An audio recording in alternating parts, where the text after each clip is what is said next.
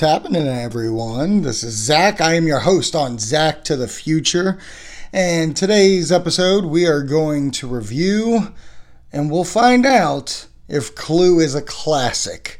Um, I went to a special screening of it last Friday. Uh, you may have been able to see a picture of it on the Podcasting Couch's Instagram, which is podcasting couch. No, podcasting underscore couch. Boom. You're welcome. Um, I'll just run through the rest of the contacts since I'm here uh, on Twitter at Zach's Movie Show, on Facebook, Zach to the Future, and Gmail at Zach's Movie Show. Boom. There's all your stuff right there if you want to get in contact with me. Um, like I said earlier, I'm going to review Clue. Uh, I'm also going to talk about some breaking Star Wars news uh, in a second. But before that, I just want to go ahead and get this out of the way because it's super exciting in my eyes. Um, last week we reviewed it, and if you listen to said review, you know we love it, um, myself and Brooke. Um, it's quite interesting how, um, in my eyes, uh, how people are taking this movie because some people are like, oh, it's not that scary, but I think it goes beyond it being a scary movie. I think it goes into it's a great movie, and maybe I didn't uh, give that too much play in my review last week, so maybe I'll touch upon it just a little bit right now. Like, you know, the kids in this movie are fantastic. Uh, Finn Wolfhard is f- amazing. That's the kid from uh, Stranger Things, and everybody else in it was awesome. It almost felt like uh, the Goonies. It felt like Stand By Me. It felt like all these other things wrapped into a horror movie. And that's somewhat my favorite kind of genre in a way, uh, a sub genre. Like when I look at The Dark Knight, like I don't look at The Dark Knight as a comic book movie. Um, if you ask me my favorite comic book movie of all time, it's Avengers because that's very comic booky, saving the world and you know all the superheroes. But Dark Knight came across as a crime thriller trapped in a superhero's world. And when I look at this new movie, It, I look at it as, you know, the Goonies stuck in a horror world. Like, weirdly, not that you could do it with many more stories unless if you know you do branch out i mean i could watch these kids on adventures all the times. and i know that's not what we're going to get nor do we need but i really enjoy this film other than being a horror film it looks like one of those movies that i'll watch multiple times i'm going to own it i want to see it in theater again um, it's going to make my top 10 uh, of the year uh, easily. And I just, there's, I just, I think it was well done. Is it the scariest movie that I've ever seen? Absolutely not. But there are a few moments in the movie, uh, like the projector scene, where I just lose it. Like it was done so well. Um, but I bring this up is because over the weekend it made 123 million dollars at the box office. It's the highest grossing rated R horror movie um, for a weekend. It's number two of rated R of all time. Uh, Deadpool's the only thing that's beaten it, and like it's got more records that it's going to beat. I hope this second weekend it makes a crazy amount of money. And I think it's on the path of being the most money a horror movie is made. I mean, I don't see it beating Sixth Sense, which I think's just under 300 million, but uh, domestically.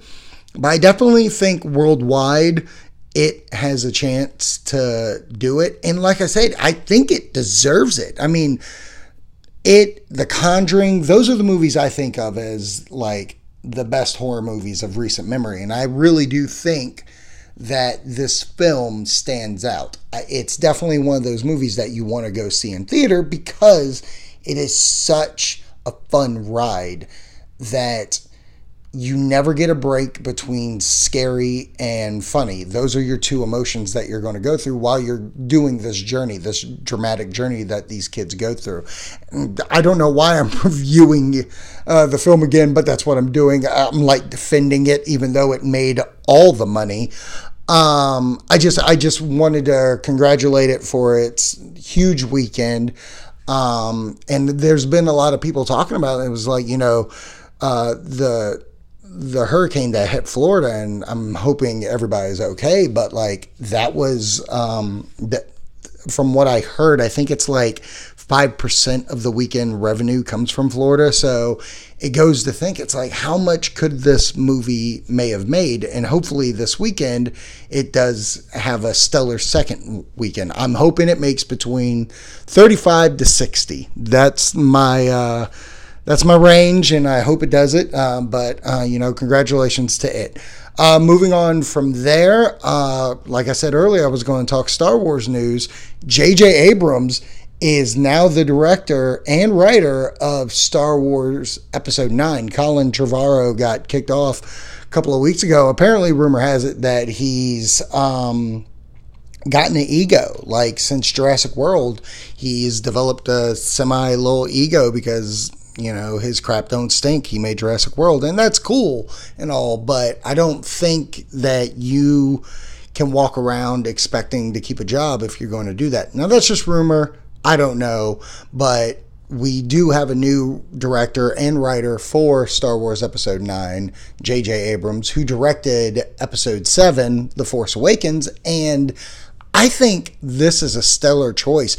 Um, the internet's hit or miss on it, and you know, I don't understand why when J.J. Abrams, who directed the most money making movie of America of all time, $900 million, number three worldwide, what is the problem with bringing back a guy who there's a reason why people went to go to that movie. I mean, yes, Star Wars, most epic movie, I would say fantasy sci-fi ever made, uh, a franchise. But I, I mean, JJ had to make a good movie to get that to happen because there were movies like Star Wars Episode One through Three where people, yeah, it made money, it made a butt ton of money, but it didn't break records like how this movie did. Um, I think this is a perfect choice. Uh, I mean, if we're going to play it safe, to complete this trilogy. It's the only route to go, other than Rian Johnson, which he said he wasn't going to do it just a day ago.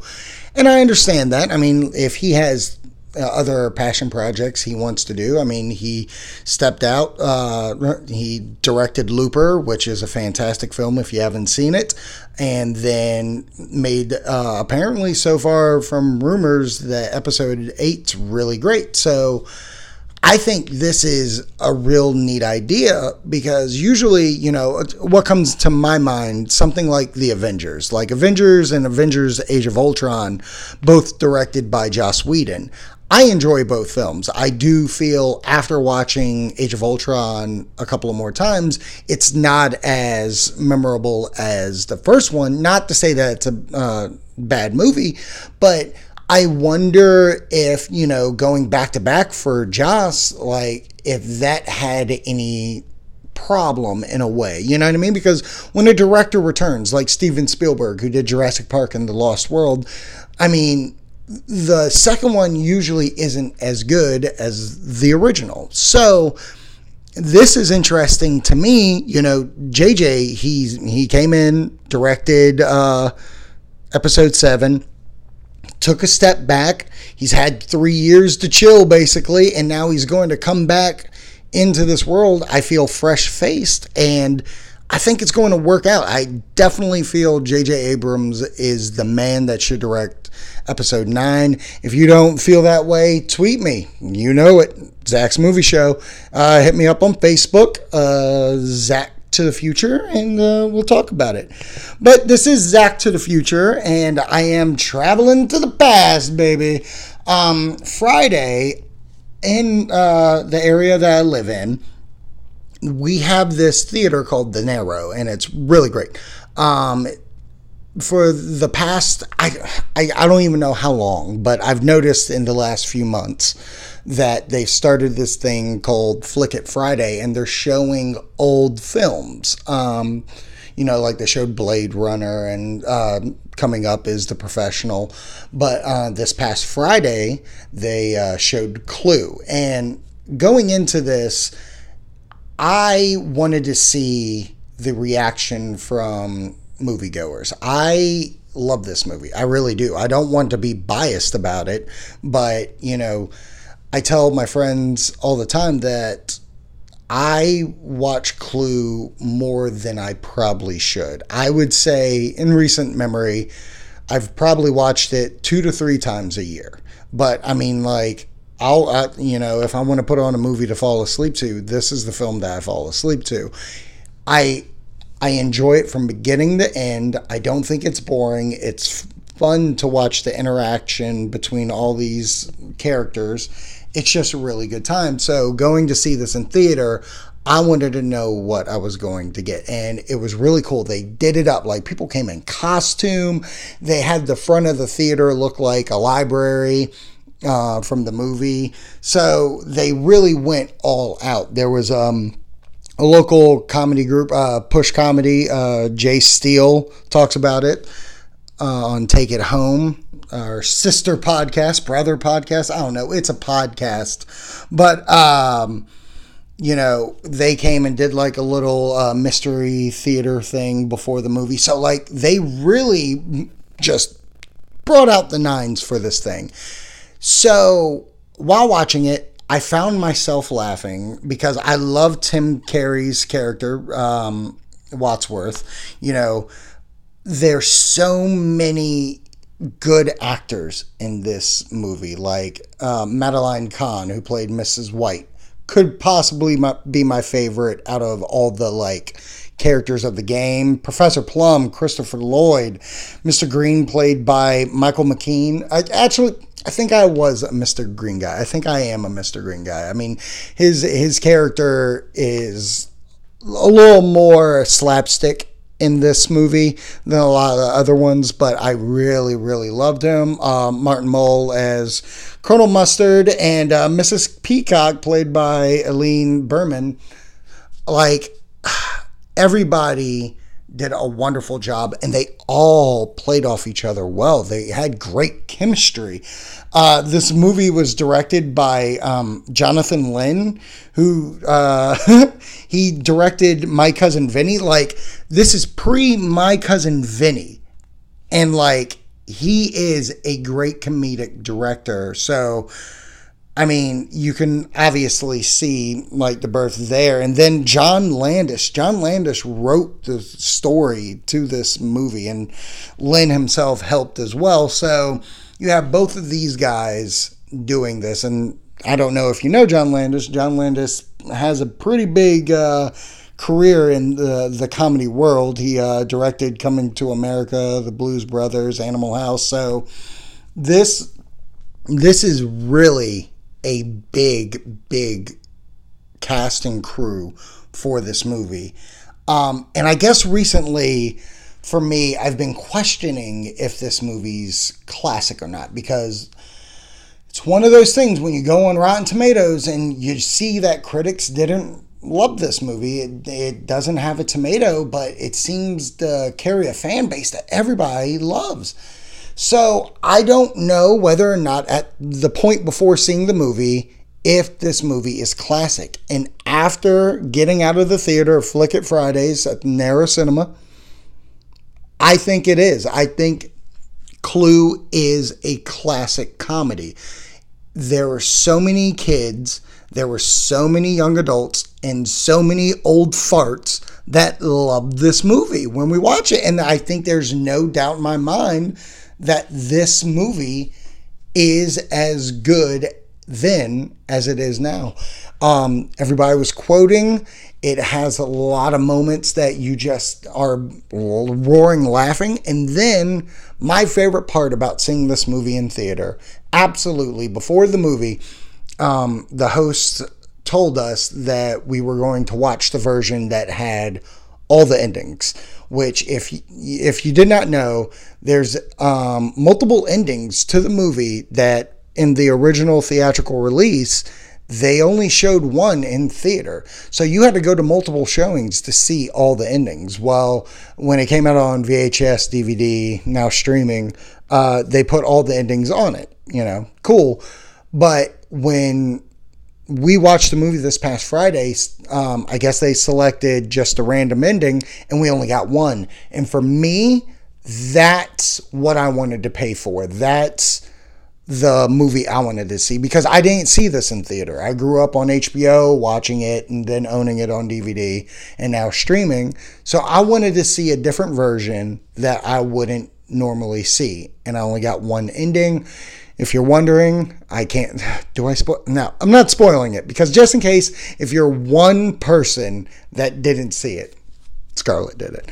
Um, so that's the ending I got. Clue is a classic. You should watch it, and it's a great time. Uh, thank you for listening. Once again, podcastingcouch.podbean.com to listen all the episodes we put out. You can also search for us on iTunes. Just search the Podcasting Couch. Uh, I'm on Twitter at Zach's Movie Show. I'm on Gmail. Yeah, I'm on Gmail. That's how that's how much I'm on it. I'm just on it uh, at Zach's Movie Show. Facebook, Zach to the future. Thanks for listening, and uh, we'll catch you down the line there.